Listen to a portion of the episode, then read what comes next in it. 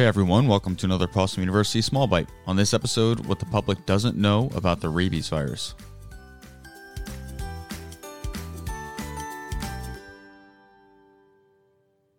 Hey guys, John here. Before we get into this episode, I want to give a quick disclaimer that we're going to cover a little bit of a story that circulated locally about someone recently losing their pet and something traumatic and tragic happening.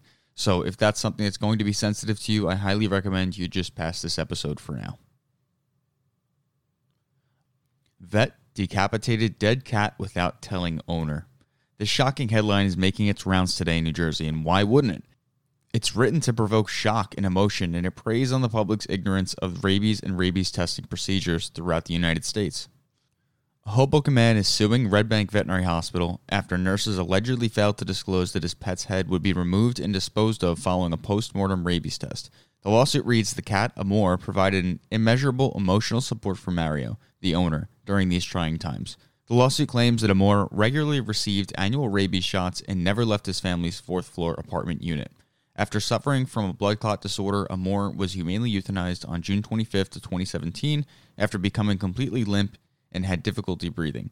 During the euthanasia procedure, Amor had landed a bite that broke the skin on one of the veterinary technicians. The vet explained to Mario that brain tissue would need to be sent out for rabies testing. Approximately five days later, Mario was able to have a viewing for Amor. When he viewed Amor's body for the first time since he passed, he found that Amor had been decapitated and his head was nowhere to be found.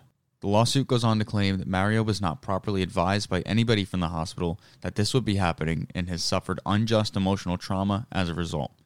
Does Mario have a case? I'm really not sure, but I can dive into what happened and why. So let's talk about rabies. Rabies is a zoonotic viral disease. This means it can be transmitted from animals to people and vice versa.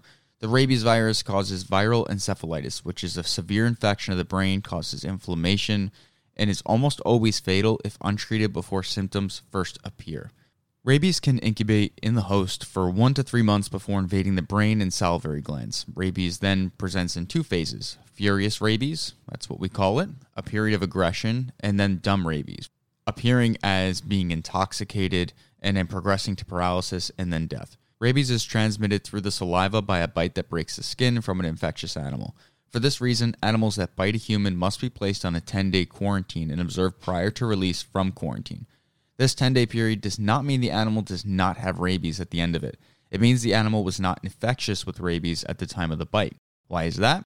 Because rabies has a clinical course of less than seven days after symptom onset, and it can be contagious or in the saliva no more than three days prior to symptom onset. That's a total of 10 days. If the animal was in fact infectious at the time of the bite, it would have succumbed to the virus before the 10 days had elapsed.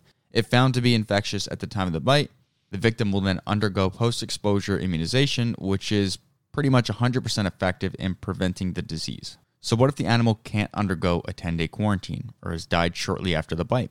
This brings us back to Amor, the cat. Amor was so unwell that he needed to be euthanized that day. Unfortunately, in situations like this, the only option to ensure the safety of the victim, in this case the veterinary technician, is to submit the head or the entire brain for testing at a state lab. Animals under 2 pounds can be sent as a whole, but Amor, being a cat, was probably closer to 15 to 20 pounds. It sounds terribly barbaric, but it is the standard process set forth by the CDC. And while it varies by state, in New Jersey, where Mario is from, it is forbidden for specimens to be returned after testing. There is no easy test to detect rabies. A lab technician must visually inspect the brain matter to determine if the animal was infected. The hospital had likely not disclosed that Amor would need to be decapitated because most owners opt for cremation, and knowing such a fact would only further upset the family.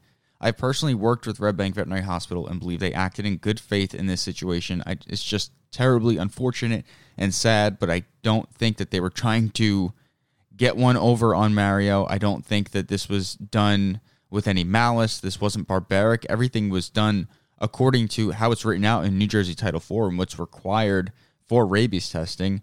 Uh, it's just a really, really unfortunate situation. And whether or not Mario is entitled to some type of compensation because he was not given a heads up, I don't know. There is no requirement in the law that says that this is how things are need to go, but a judge will have to decide that. So I hope that Mario finds the peace that he needs to find, and I hope that this is fairly figured out, and hopefully Red Bank Veterinary Hospital can learn from this and moving forward, give families the proper warning if this is the case. So that's all for this episode. Please vaccinate your pets. Like I said, it is not treatable after symptom onset. Rabies is a very fatal disease, so you want to stay ahead of it. Vaccinations are free. At least in the United States, most states set up rabies clinics that then go on a municipal level. So your township should once a year, or a neighboring township open to your township once a year, should have a free rabies clinic. And go and get your, your dog their rabies shot, your cat their rabies shot. It's good for one year. And then after the one year, then the next shot is good for three years. And then every three years after that. So it's free. It doesn't cost you anything if you go to one of the clinics. And I couldn't tell you how many times working, I would we would get calls for dogs that were bit by raccoons in the backyard or got into a fight with a raccoon. And raccoons are a huge rabies vector species. So this is a real concern. If your dog is bit by a raccoon, it's a real problem. And unlike people, if an unvaccinated pet is exposed to rabies, there is no real post exposure prophylaxis where humans can go get these series of four to five vaccines and antibodies.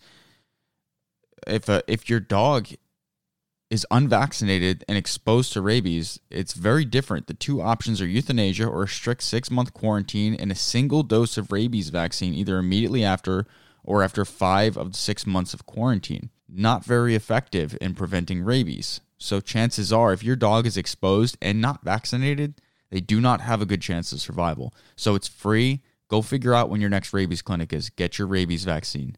It's free. That's all I have for this one. Until next week, class dismissed.